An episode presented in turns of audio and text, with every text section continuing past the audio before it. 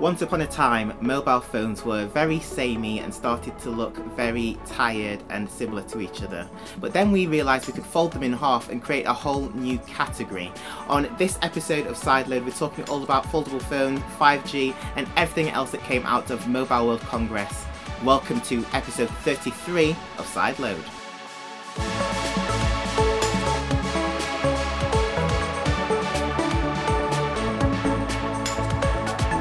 Hello and welcome to Sideload, the technology podcast from Edelman, London.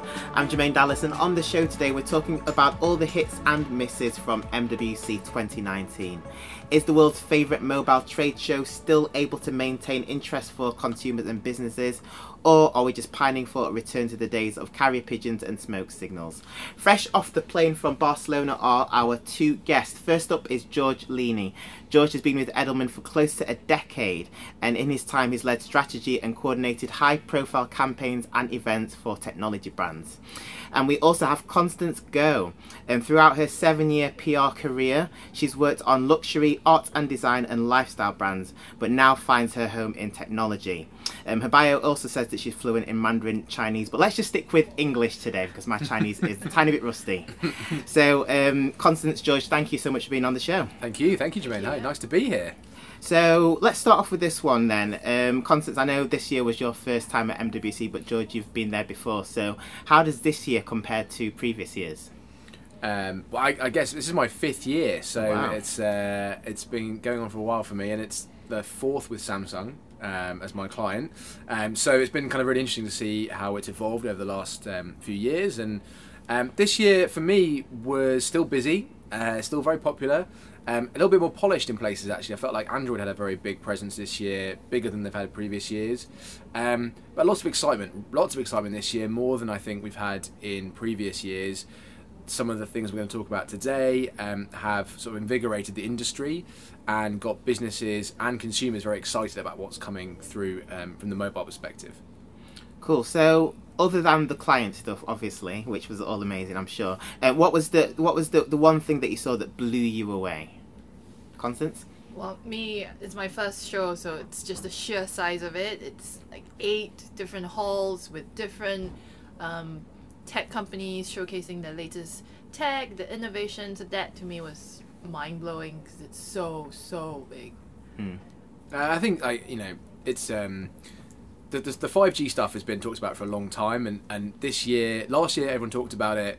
And no one really did anything about it. It was all kind of the promise of 5G. And this year, I think, is one of the times when lots of that stuff's come to reality, or at least it's so close to reality that you know by next year it's going to be in the mainstream. So um, lots of those demos were really fascinating to see, and I think the the, the way that that's going to drive new industries is really interesting. And some of the demos that we've we kind of got glimpses of, and um, some of the stands showing things like. Um, uh, personalized drone carriers that will be enabled by a faster network with less latency to get them to where they're going faster, and personalized drone delivery, you know, things like that, which are possible only really with 5G.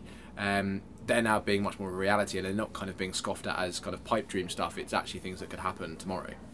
Uh, yeah, and for for me, as someone who was just watching from the sidelines, not actually being there, five G for me was one of the things I heard talked about the most. So, um, is there any sort of immediate value that can be drawn for that, or from five G, or are we still a way off from seeing some real real benefits? I think, well, I mean, for, for me, it, it, it's easy to blur some of the benefits of 5G into into one thing, but ultimately we're talking about improvements to things like AI, IoT, um, and it's not that's enabled by 5G. It's not purely 5G is the answer. So I think you know people have got to be wary of just jumping on the bandwagon a little bit and, and kind of diving into it. Um, there are lots of devices that were shown this year, not just from the, the big carriers, uh, sorry, from the big OEMs, but also from some of the smaller um, device manufacturers um, showcasing 5G devices. So they're you know ready to play in that in that space, and everyone talks about it rolling out on a market by market basis. So you know when uh, Korea or the US or Japan you know roll out 5G networks, then that's going to be very much in the consumer hands. You know in, in the next six months. Um, there are going to be some benefits, but I think it's going to be a little while until we see, you know, true innovations coming through as a result of things like 5G. Anything from you, Constance? Yeah, I agree with um, George. It's on the way. It's not going to be immediate. Um, and we can look forward to re- reaping the benefits from from like file downloadings, gaming, everything that's got to do with IoT, AI. So similar to what George has said about 5G.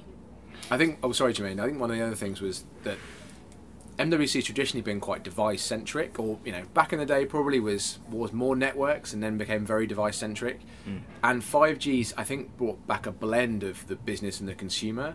So things like 3D cameras and construction equipment are enabled by 5G, but as are you know faster YouTube access and game streaming. So I think that's brought an interesting blend back to MWC in terms of it's not just about you know the consumer devices, but it's also about you know the B2B stuff as well. Yeah, absolutely. So, um, on Sideload, we're, we're very much interested in the wider implications of technology. So, um, can you see anything new from mobile that will benefit businesses or society, or have we hit an innovation ceiling?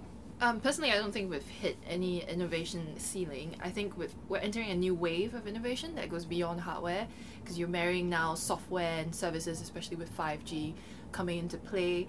We have virtual assistants is coming up, and being growing as well in gaming. So we'll really see the um, software and hardware marrying and the benefits not only on a personal level but also on a social level.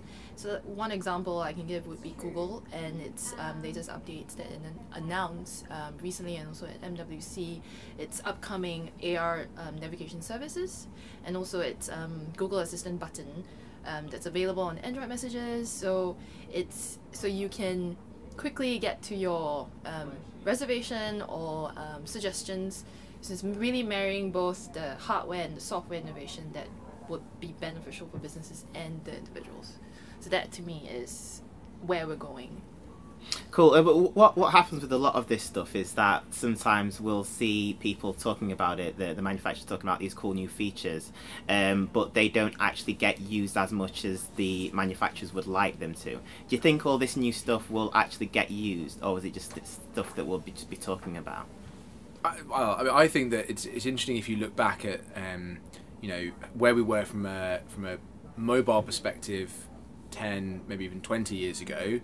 Um, if you said to someone in 2003, Snapchat, if you pitched Snapchat in 2003, they'd have gone, yeah, it's great, but how on earth is anyone going to view that content? And how on earth, are, or Instagram stories, how on earth are you going to watch, you know, people essentially live streaming content on your mobile? Because the, the data, the network's never going to keep up with it. But now we take that all for granted. And I think, although initially things like 5G are just going to be faster 4G, there are going to be you know massive benefits coming through once those things are realised, and you know faster things will happen. So everyone talks about downloading HD movies. I don't think that's I think that's an interesting example of how you can test the speed, but actually it's going to be much more about I think live streaming and you know watching content on the go without having to even consider it. That that's going to be I think an interesting thing that's going to happen very very quickly. So, um, still to come, we answer the slightly awkward question of whether companies should still bother going to MWC and what approach they should take if they do. But first, let's take a quick listen to a snippet from the last episode of Sideload where we talk about trust.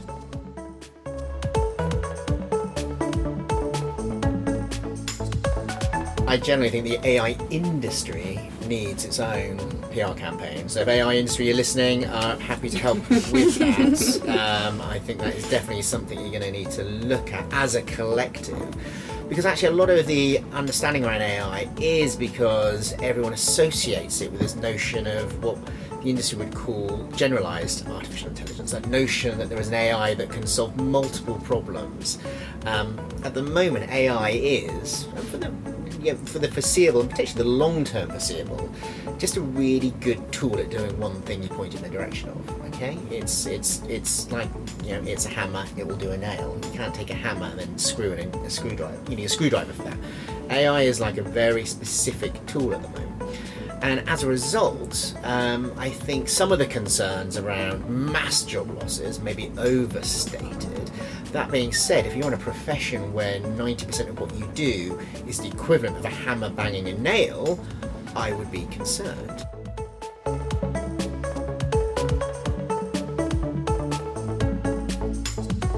You're listening to Sideload, and we are reliving all the fun and antics from MWC. Were there fun and antics?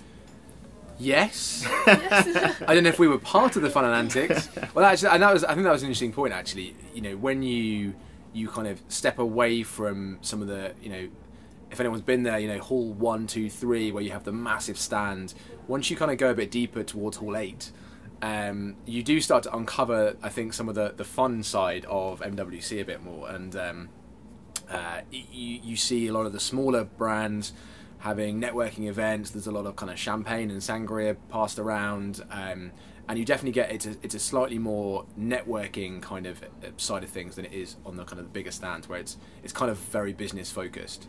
Uh, so it's quite interesting. Okay, cool. Well, um, the two people that are with me in the studio are George Lean and um, Constance Go, um, and I know both of you uh, were there with Samsung at MWC this year. So, um, what were Samsung showcasing this year? Samsung had a booth uh, that showcased all of Samsung's products, which included the recently launched S10, S10 Plus, S10e, S10 5G, and the foldable phone. Um, so it was really an exhibition or um, a space for people to come and test the different devices. There were also a couple of experiential installation that Samsung's that showcase Samsung's um, cameras, such as the slow mo feature, which really engaged the audience, and I think everyone had a lot of fun. I was seeing people dancing and like doing it really slow, just so that they can capture that that snippet of um, of the video. On what devices were, was that on? Um, on S9 onwards. Okay, So all the S all the S9s and um, S10s would have that feature. Samsung also had some media engagements and executive briefings to talk about the latest innovation and the latest products that we've launched that they've launched um, in February. Um, but out of all those things, the Galaxy Fold was the star of the show, wasn't it, George?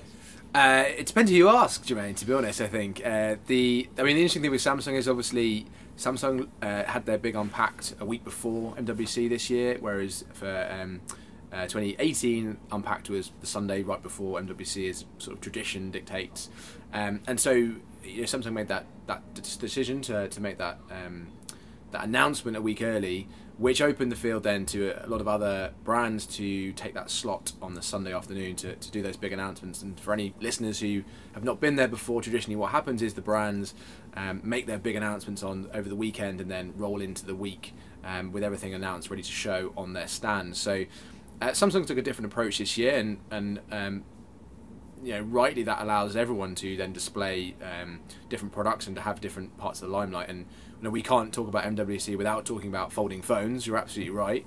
Um, and the Galaxy Fold um, definitely was one of the most talked about devices at the show. Um, folding screens in general, I think, was probably the most talked about thing at the show next to 5G. Um, there were lots of brands. I even saw a, f- um, a screen on a handbag. Wow. So imagine that you, you screen on your handbag, you can check the weather and the train and all kinds of things on your handbag. Um, there were phones um, wrapped into watches, but wrapped around the wrist rather than just as one screen. Um, and of course, we had lots of other uh, companies uh, showcasing foldable phones like Huawei, who I think, inarguably, when you look at the media results, were the the star of the show when it comes to MWC in terms of um, the hardware, certainly in terms of how that how that showed up, definitely. I think the more that you see the innovation on the screens, the more that you will see things like screens in handbags, right, and things like that. Yeah, I think. Well, I mean, the the the big opportunities are those screen manufacturers, those guys making those flexible displays, um, whether it's for TVs or whether it's for handbags. Um, and mobile phones somewhere in the middle, right? That they're, they're they're doing really well because they have this opportunity where all brands are now looking to utilize that technology, um, and where that takes us, who knows? It could be on clothing, it could be in um, uh, any kind of material you want to do. So that could be really exciting. The other thing is, I think battery still is the big problem for everyone. So, you know, you see different form factors when it comes to folding devices. A lot of that's dictated by the battery or the batteries. Um, so, uh, how people crack that battery question, that power question, I, I think really that's the big opportunity for, for, for companies out there. If you know, someone's making the most innovative battery, they're the ones that are really going to step up. Absolutely. And um, any other trends coming out besides uh, folding phones and 5G? Um, I think some of the stuff that isn't there is interesting. Um, you know, the absence of Apple was called out. Um, they've been there in previous years in some shape or form, but never really um, actually displaying their devices. I still don't there at all this year. No, and um, there's a there's a kind of a, a, gap whenever you talk about new phones, and there's no there's no Apple 5G device, right? So right now, that's a question lots of people are asking. Um, Google's everywhere, well, Android's everywhere, but there's no Pixel conversation. That's mainly because Pixel's come, probably going to come out in the autumn, right? So um, it, we're only really looking at devices that are going to launch in the next three to six months. So anything that's coming out later in the year isn't really talked about. So you know you have some brands that take a, a slightly sort of half a step back maybe when it comes to the, these kind of conferences. Um, anything on your side, Constance? Not really, but you do see a lot of companies coming out with different accessories that will complement your um, devices. So you have HoloLens 2, you have um, HTC came up with a 5G device that would help with uh, the 5G service. So there's a lot of different accessories that was that were coming out, but of course they were all overshadowed by 5G and foldable. But they were little like media were also picking it up, saying that there's also other things that you should be looking at, like um, services or accessories. So I think these are some of the things that some some of the participants will will notice at MWC. I think one of the really interesting things as well is if you look at last year, 2018, the and even the year before that, 2017, the stars of the show or the big kind of um, media hitters were the were the the retro phones. Yeah. And then this year you've gone the other way. So the foldable phones, the future phones, are really the star of the show. So there still were some of the the retro devices out there, um, and there's a a rumor of um, a Motorola Razr like foldable style phone coming out um, sometime this year, which again is a kind of a hark back to the kind of retro phones of early 2000s probably, but with the kind of flexible displays in them. Um, and I think that's just quite interesting how that the flip from you know the last two years to this year has been, and, and where that's going to take us. And that's that's one of the things that's got everyone really excited is the kind of the reinvigoration of of the smartphone form factor. I think. Yeah, yeah, absolutely. Um, so MWC, as you've both said, it's a massive show, really crowded. Um, so, what should companies bear in mind if they're wanting to exhibit at MWC as, as well? Is, is there enough attention given to, for example, um, infrastructure services, or will you just get lost in the shuffle if you aren't launching a new mobile phone? Um, well, I'm not sure how it was in the previous years, but this year definitely, if you don't have a foldable phone, you or you don't have anything that's 5G, you probably get like um, sidelined. But I think what's important is to have a first-hand experience of your products and your services.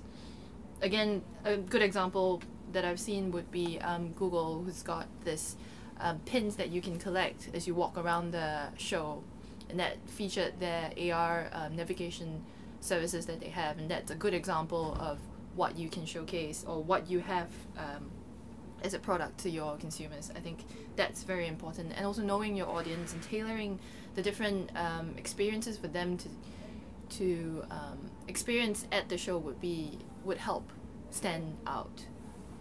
Cool. And and George, for you, you you've done this many times. You've, you've seen it evolve. Like, how how do you see it now?